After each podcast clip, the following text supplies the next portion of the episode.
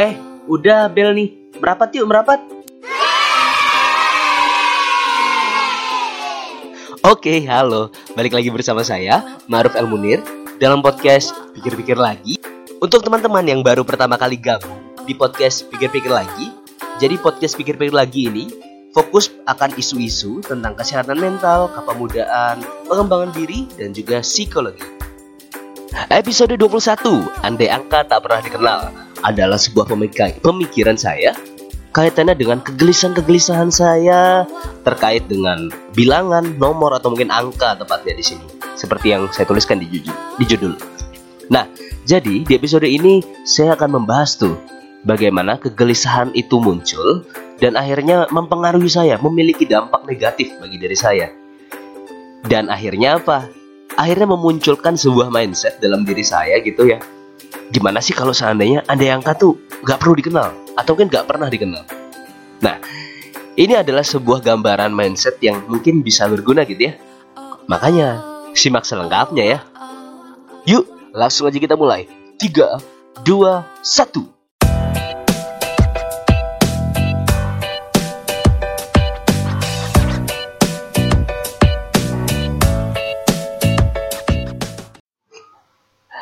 Oke, hari ini tanggal 11 bulan 5. Jadi mungkin ini adalah podcast yang spesial gitu ya.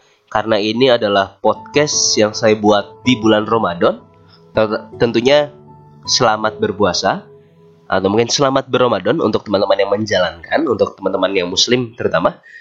Dan juga ini adalah podcast pertama yang saya buat setelah saya resmi menjadi seorang sarjana. Ya, karena minggu lalu saya baru saja tuh menjadi menjadi sarjana dalam arti di wisuda gitu ya. Tapi sebelum dimulai juga, saya pengen minta maaf gitu ya. Semisal kalau suara saya agak bindeng-bindeng gitu, karena ya jujur nggak tahu nih akhir-akhir ini dua hari ini kok saya ngerasa kurang sehat. Ya hidungnya aja sih. Jadi suaranya agak aneh. Nah begitu. Jadi, andai angka tak pernah dikenal, saya mungkin akan cerita dari latar belakangnya dulu. Latar belakang pemikiran ini sebenarnya sudah cukup lama gitu ya. Kayaknya kayaknya sempat sempat muncul di beberapa di podcast saya. Sedikit ceritanya, tapi mungkin saya nggak membahas sampai ke arah sini. Andai angka tak pernah dikenal. Saya ini kuliah itu kan mungkin kalau dihitung sampai wisuda empat setengah tahun. Empat setengah tahun itu bukanlah sebuah perkuliahan yang mudah buat saya. Dalam arti bukan proses yang mudah buat saya. Sebuah proses yang cukup sulit rumit. Ya begitulah. Tapi di sisi lain juga dengan berbagai kesulitan dan hiruk pikuknya saya berbagai kesibukan dan segala macam saya tetap punya target. Salah satu target saya apa yaitu kumlot. Saya punya target itu, bahkan sudah sedari saya semester 1 saya udah pengen, uh keren ya kayaknya lulus kumlot tuh. Sulit gak sih? Tapi kayaknya gak sulit-sulit banget gitu. Bahkan gini, uniknya ya, saking saya sudah mengerti tentang apa bagaimana membuat plan itu agar kumlot, saya sudah memikirkan sangat detail. Bahkan hal-hal yang kira-kira bisa mempengaruhi juga, walaupun secara tidak signifikan. Lucunya gini, saya di psikologi itu punya sebuah geng. Saya bilang geng ya, dalam arti kelompok belajar.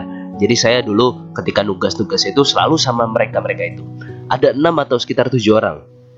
Jadi di sana saya ya banyak kerjain tugas, apa segala macam bareng-bareng sampai skripsi pun juga kebanyakan kita ngerjain bareng-bareng.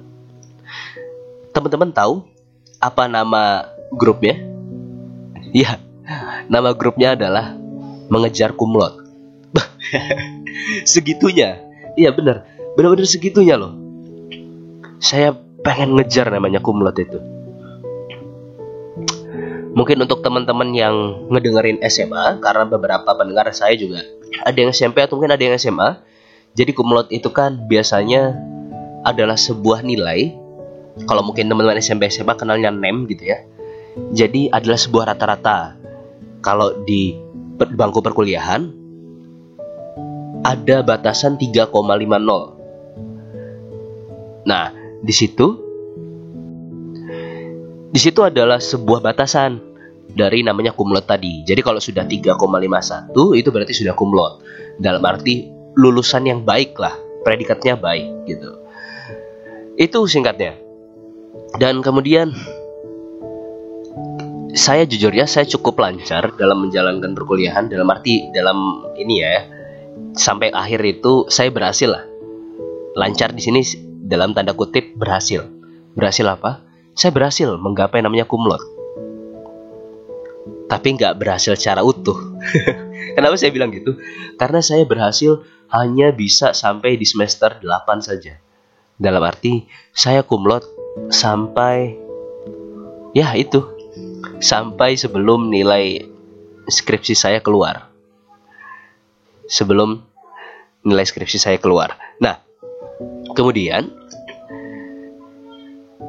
skripsi saya itu adalah sebuah skripsi yang saya kerjakan apa adanya begitu ya. Dalam arti ya saya kerjakan nggak muluk-muluk atau hanya sekedar pengen lulus. Tahu kenapa? Karena sebelum saya mengerjakan skripsi, jadi ketika itu IP saya 3,52 gitu ya. Ya bisa dibilang udah kumlot lah. Jadi sebenarnya saya sudah cukup pede. Cukup pede untuk mendapatkan kumlot karena ah udahlah udah dapat 0,2 nya ini nggak kayaknya nggak mungkin deh aku nih dapat nilai di bawah itu. Udah sepede itu. Wah. Tapi nyatanya sampai nilai keluar dan segala macem banyak kekecewaan kekecewaan yang pertama kali datang itu adalah dari dosen saya sendiri. Kecewa apa kecewa akan apa yang saya kerjakan. Dan kecewa akan ya dosen saya tuh tahu kalau kemampuan saya tidak segitu.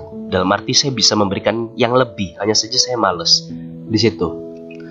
Singkat cerita saya mendapatkan nilai yang cukup buruk gitu ya cukup buruk deskripsi dan ternyata nilai itu apa semua anggapan saya salah yang awalnya saya kira wah kayaknya nggak mungkin deh nilai saya jadi turun di bawah di bawah itu tetap kumlot kayaknya deh. Ternyata salah. Ternyata apa? Ketika semua sudah diakumulasikan, ternyata IPK terakhir saya adalah 3,50. Artinya apa? Artinya ya saya nggak jadi kumlot. Karena apa? Karena skripsi saya tadi. Dan tentunya kurangnya berapa? Ya, bener. Kurangnya hanya 0,1 0,1 ya sejujurnya apa ini saya pribadi nyesek ketika ketika menerima nilai itu nah waduh ini ini bener nih segini nggak jadi kumlot dong aku ini kan padahal adalah sesuatu yang udah aku tuju dari lama. Dari lama banget aku menuju ini dalam arti kuliah tuh aku sampai sebegitu pengennya kumlot. Banyak kali aku lakuin supaya kumlot. Ternyata hasilnya aku nggak jadi kumlot. Dan jujur nyesek coy. Nyesek banget. Tahu apa yang bikin makin nyesek? Hal yang semakin bikin nyesek adalah jadi ya kemarin ya ketika pas wisuda wisuda gitu banyak tuh obrolan-obrolan yang lucu-lucu kan. Termasuk ngomongin tentang apa uh, yang kumlot-kumlot ini dipanggil ke depan sama dosen-dosen gitu kan. Terus dikasih sertifikat duluan sertifikat sebagai lulusan kumlot gitu. Terus temanku kan ada yang tahu ya. Temanku ada yang tahu kalau misalnya aku itu kurang 0,1 jadi dia bilang gini Ruf kok kamu masih duduk di sini sih? Nggak maju? Maju lah. Kamu kok di sini sih jadi muncul gitu loh. Kalimat-kalimat yang sejujurnya apa bikin nyesek gitu. Aduh nyesek nyesek nyesek. Nyesek karena ya semakin disadari kalau ternyata aku tuh gagal gitu loh. Terus itu ketika baru apa geladi-geladi gitu ya. Terus tambah lagi ketika pas wisudanya nih. Ketika pas wisuda sudah dipanggil. Misalnya misalnya nama. Bunga dengan predikat kumlot wah gitu-gitu jadi semakin rame orang-orang di sampingku semakin, bilang grup grup grup tunggu grup tunggu grup bentar lagi namamu dengan predikat kumlot juga grup tenang grup tenang minimal nanti kita deh nyebutin kumlot itu menarik banget terus Waduh, ini lagi azan ya. Coba sebentar nih karena lagi azan. Nah, oke, okay. dilanjut lagi ya. Ini tadi habis aku pause gitu sih rekamannya. Jadi kita lanjut lagi, berhenti azan dulu. Nah, selanjutnya tadi sampai ah iya, dipanggil-panggil tuh kayak gitu. Jadi teman-teman itu gak berhenti, terus-terusan semakin ngecengin, terus apalagi tambah ada diumumin kan yang lulusan-lulusan terbaik dengan predikat IP-nya sampai 3,8, 3,9 sampai dibacain itu. Itu dibacain beneran. Dan ketika itu udah pada disuruh maju, dipanggil ke depan. Terus sampai gini, coba Rup. Coba kamu kumlot. Nggak di sini kamu duduk depan minimal lah. Digitu-gituin. Terus lama-lama manu sebagai manusia kan karena aku tahu mereka juga bercanda jadi kan gak enak kalau balas bercandaannya ketawa-ketawa doang lama-lama aku balas juga bercandaannya dengan kalimat yang ya sebenarnya kayak sombong tapi gimana ya namanya bercanda sih aku bilangnya gini siapa sih itu yang paling tinggi IP-nya berapa IP-nya 3,9 4 coba sini panggil suruh duduk sampingku. Ayo kita adu CV adu pengalaman. Adu pengalaman organisasi adu apa aja deh boleh. Kita lihat aku kalah di mana aku menang di mana. Jadi ya ya gitu tiba-tiba muncul pemikiran apa namanya ngebrontak dalam arti sebuah pemikiran yang gak mau kalahnya tuh muncul tiba-tiba. Ya itu muncul. Terus temanku juga bilang uh iya sih iya sirup ya mungkin bisa jadi malah menang kamu kalau di bagian itu. Itu adalah cerita singkatnya. Tapi yang pengen saya kasih tahu ke teman-teman kenapa akhirnya sampai saya mengenalkan andai angkat tak pernah dikenal? Saya cukup terganggu dengan hal ini. Jadi sebenarnya saya terganggu dengan masalah kurang kumlot itu dengan 0,1 itu bukan hanya sebulan kemarin atau mungkin hanya minggu kemarin ketika hari habis sudah enggak dari ketika nilai nilai keluar. Dari pertama kali saya tahu saya dapatnya 3,50 itu kurang lebih tahun lalu bulan eh belum bukan tahun lalu sih berarti. Awal tahun dah di awal tahun. Jadi dari awal tahun sampai sekarang saya masih ngerasa ada yang ngeganjel gitu di hati.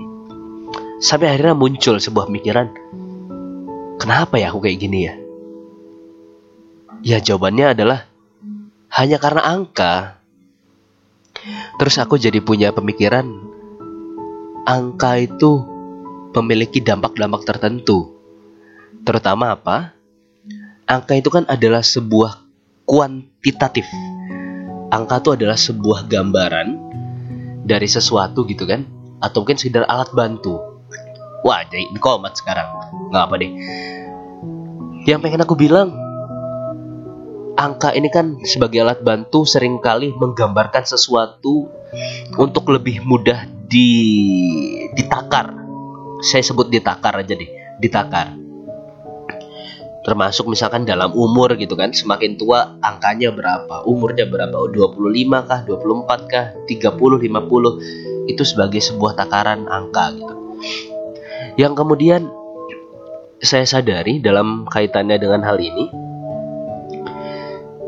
jadi angka itu memiliki sebuah stereotip bagi saya Di mana untuk membandingkan Di mana untuk membandingkan Saya ketika ketemu dengan yang kumlot Saya jadi ngerasa ngebandingin Waduh saya nggak kumlot dia kumlot ya. Atau mungkin ketika misalkan ada orang yang Apa di jalan gitu ya oh dia lebih muda ya dari aku oh dia lebih tua dari aku. Itu itu dari awal itu udah dari awal terus tiba-tiba nanti akan menjadi sebuah mencari perbandingan-perbandingan lainnya dan sering kali perbandingan ini ketika muncul memunculkan perbandingan lainnya. Gak cukup membandingkan secara angka, pasti nanti akan mencari angka-angka lainnya.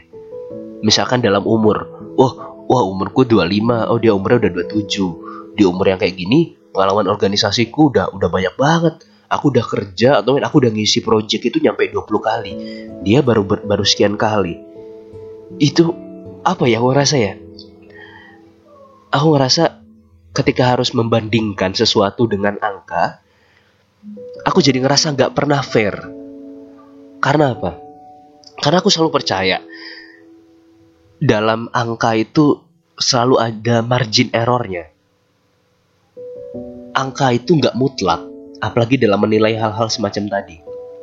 Ketika misalkan aku mendapatkan kumlot dengan 3,5 3,50 sorry nggak saya nggak kumlot ya. Saya mendapatkan 3,50 IPK saya. Dan mungkin kamu kumlot dengan 3,7 apakah itu serta-merta kamu lebih baik daripada aku? Aku rasa tidak ini ini bukan sebuah pembelaan karena aku mau ngerasa lebih baik nggak ya tapi ini adalah sebuah analogi kenapa saya bilang kayak gitu karena ya kita nggak pernah punya titik nol yang sama. Kita nggak punya titik nol yang sama. Maksudnya apa? Coba sekarang gini. Jadi titik nol ini bukan berarti baru masuk terus semester 1 bukan, bukan seperti itu. Titik nolnya adalah ketika misalkan kamu dari SMA favorit misalkan SMA apa Incan Cendikia atau mungkin dari mana gitu kan. Sedangkan saya dari pondok. Kemudian misalkan saya ada teman lagi dari pedalaman di Papua misalkan. Setiap orang punya titik nol yang berbeda. Kenapa saya bilang seperti ini? Ya, ketika dikadar atau mungkin dinilai dalam sebuah uh, interval gitu ya. IP tadi sampai batas maksimal 4,0 kadang-kadang itu juga tidak sesuai, nggak relevan. Sama sekali nggak relevan. Karena apa? Sebuah usaha, ketika misalkan orang dari SMA favorit, Insen Cendikia tadi, mungkin dia ketika melakukan usaha, ketika diangkakan usahanya hanya sekedar tujuh, belajar biasa-biasa aja, sekedar ngikutin ngerja tugasnya dikerjain, belajar juga ya, ya pokoknya ngerjain aja lah kayak mahasiswa seperti biasa. Dia mendapatkan kumlot dengan 3,7. Kemudian saya, karena dari pondok gitu kan, terbiasa belajar yang mata kuliahnya banyak, saya pun begitu. Saya tidak pernah belajar mati-matian. Dalam arti ya, ya belajar ya apa adanya aja. Kalau nggak bisa ya udah nggak apa-apa. Tapi di sisi lain, ada orang yang belajar begitu giat, tapi ternyata dia tidak mendapatkan kumlot atau mungkin tidak mendapatkan nilai yang baik. Teman-teman apakah sudah mulai sadar? Iya. Secara usaha jelas mungkin saya dengan teman saya yang mungkin dari Insen Sendiki atau kita SMA favorit lainnya mendapatkan kumlot dengan melakukan sebuah usaha yang sederhana atau mungkin tidak maksimal. Sedangkan ada orang lain yang melakukan usaha maksimal tapi tidak mendapatkan itu. ya benar. Jawaban yang tadi, kita nggak pernah punya titik nol yang sama. Jadi ketika membandingkan sesuatu, bahasa zaman sekarang susah untuk membuatnya apple to apple. Setara gitu udah udah susah. Nah, dari sini makanya aku bilang tadi, andai angka tuh nggak pernah dikenal, kayaknya kita bisa lebih manusiawi dalam membandingkan, dalam bersosial, dan dalam berbagai hal gitu. iya, aku ngerasa itu kayak gitu. Terus aku pengen so, ini di akhir-akhir ya karena Ramadan juga. Terus pemikiran abstrakku juga lompat-lompat ke sebuah titik di mana aku menyadari ternyata masalah angka ini secara nggak langsung saya juga mengambil pelajaran dari agama saya, yaitu agama Islam. Kaitannya dengan apa? Konsep beribadah. Ternyata dalam beribadah, dalam Islam itu sepemahaman saya tidak ada yang menjelaskan ketika kita melakukan amal baik pahalanya apa dalam arti pahalanya berapa gitu ya misalkan ketika tersenyum oh pahala kita dapat dua ketika kita tersenyum di depan orang ratusan orang, oh berarti pahala kita ratusan. Itu nggak pernah ada penjelasan semacam itu. Saya pernah, saya menangkap uh, konsep pahala yang yang saya pahami sejauh ini dalam Islam itu kan ada tiga lah. Hanya dikasih tahu ada pahalanya kedua menggunakan digambarkan dengan kali lipat ketiga digambarkan dengan sebuah uh, permisalan seperti itu. Itu tadi yang pertama saya contohkan adalah hanya dikasih tahu ada pahalanya gitu kan. Kemudian kalau yang kali lipat ini sederhana ya kali lipat. Misalkan gini dalam matematika ada satu tambah satu sama dengan dua tentunya. Tapi kalau dalam agama, dalam sholat berjamaah, ketika satu ditambah satu sama dengan berapa? Iya, tentu saja bukan lagi satu. Bukan lagi satu hasilnya. Tapi bisa mencapai 27. Iya. Kemudian ada penjelasan lain gitu ya. Kaitannya tentang kali lipat tadi Mungkin teman-teman sudah pernah dengar kalau seandainya kita sholat di Masjid Nabawi di Madinah itu lebih utama daripada sholat di masjid lain sebesar berapa? Seribu sholat, seribu sholat loh, seribu kali lipat. Kemudian kalau di Masjidil Haram berapa? Seratus ribu. Dia menggunakan kali lipat. Iya, menggunakan seperti itu. Kemudian lanjut ke contoh setelahnya adalah yang saya bahas tadi apa? Uh, permisalan. Oh ya. Yang saya sebut sebagai permisalan. Saya mungkin nggak bakal nggak bakal banyak ngejelasin gitu ya tentang apa aja yang permisalannya seperti itu, tapi karena saya bukan ustadz juga. tapi misalnya gini, coba nih teman-teman sadari berapa banyak sih gambar pahala itu yang digambarkan permisalan contohnya Al-Ikhlas deh membaca surat Al-Ikhlas tiga kali itu seperti membaca Al-Quran Hatam. Kemudian adalah contoh-contoh lainnya, ngakuin A, pahalanya seperti melakukan haji dan umroh. Melakukan ini mendapatkan pahala sebesar gunung. Ya. Itu banyak sekali permisalan-permisalan seperti itu. Kemudian pemikiran saya berkata apa? Pemikiran saya berkata, jangan-jangan dalam Islam ini sebenarnya juga mengajarkan ini. Ada angka tuh gak bukan nggak pernah dikenal ya. Andai angka tuh ya udah nggak pernah dikenal juga nggak apa-apa. Dalam arti angka ya hanya sekedar angka hanya sebagai alat bantu. Kenapa saya bisa bilang begini? Balik ke yang tadi. Angka itu kan sering kali menjadi sebagai sebuah perbandingan. Kan sering kali seperti itu ya. Contohnya gini deh. Yang sekarang-sekarang ini real count quick count dan real count loh.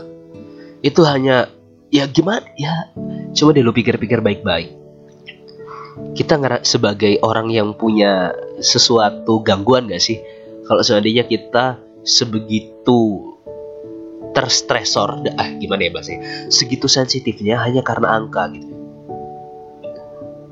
Hanya karena angka. Cobalah kita belajar berdamai juga dengan angka itu.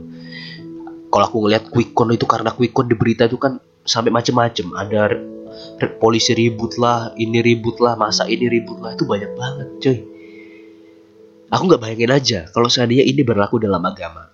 Contohnya gimana? Coba dibayangkan kalau seandainya ini diberlakukan dalam agama itu bisa kelihatan semuanya.